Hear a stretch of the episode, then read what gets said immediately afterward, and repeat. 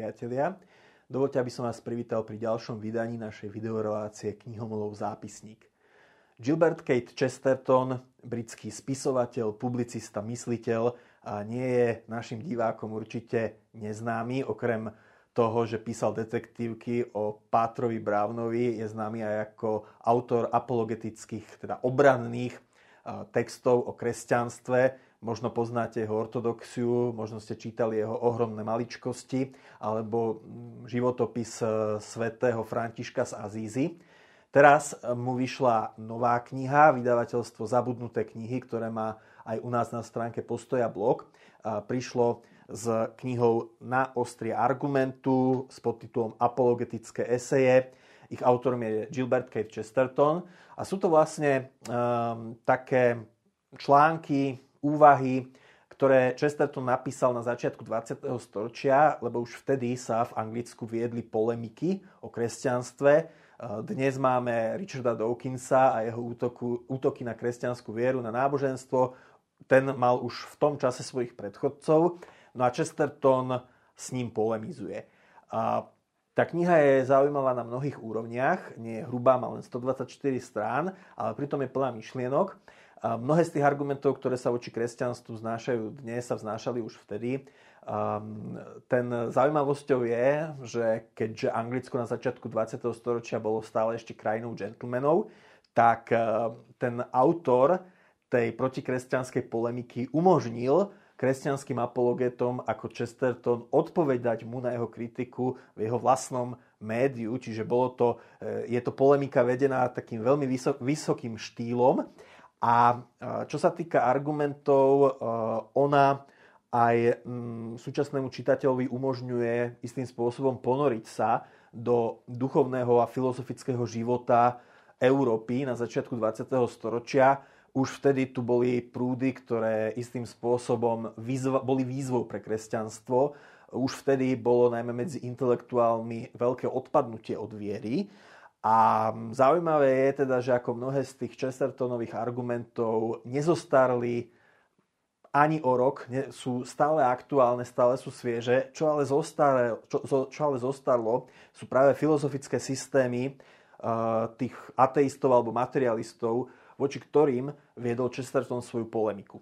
Uh, zaujímavý, zaujímavá je napríklad kapitola o darwinizme, kde Chesterton nejde do takého toho sporu, ako sme zvyknutí my, že kreacionizmus versus evolucionizmus.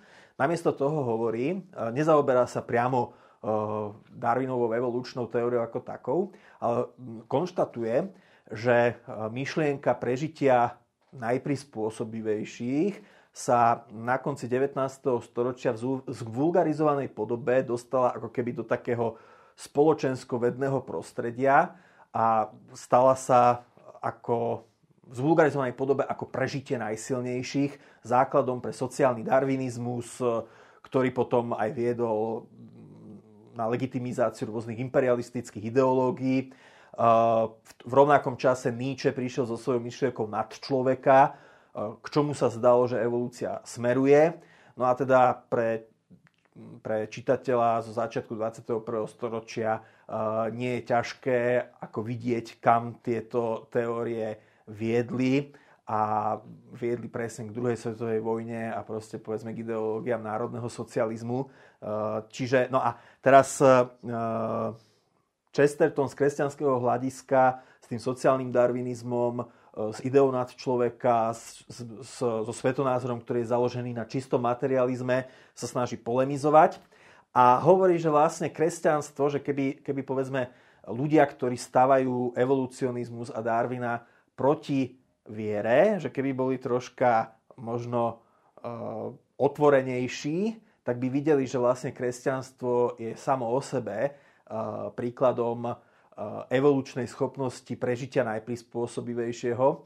A to pre mňa osobne bola taká najzaujímavejšia, taký najzaujímavejší postreh od Chestertona v tejto knihe, že vlastne kresťanstvo prežíva vďaka tomu, že všetky vlastne tie vieroučné systémy, ktoré mm, ho vyzvú na súboj, počase istým spôsobom upadajú na svoju vlastnú vnútornú protirečivosť. Iným spôsobom je to aj taká, také povzbudenie do tých kultúrnych vojen súčasnosti na začiatku dvadsiateho prvého storočia, že kresťania sú častokrát frustrovaní, majú, vidia teda možno odpadnutie od viery, vidia, že sa zdá naozaj, že možno generáciu a kresťanstvo skolabuje a už možno aj kolabuje v západnej Európe, v západnom svete. Ale teda Chesterton vlastne hovorí, že my ako nemusíme výťaziť vo veľkých bitkách na poli parlamentu, uh, nemusíme sa cítiť beznádejne kvôli nejakým dočasným porážkám, uh, pretože uh, mnohé tie ideológie, ktoré sa zdajú, že by mohli kresťanstvo nahradiť, um, jednoducho časom, časom sa ukáže, ukážu ich problematické stránky.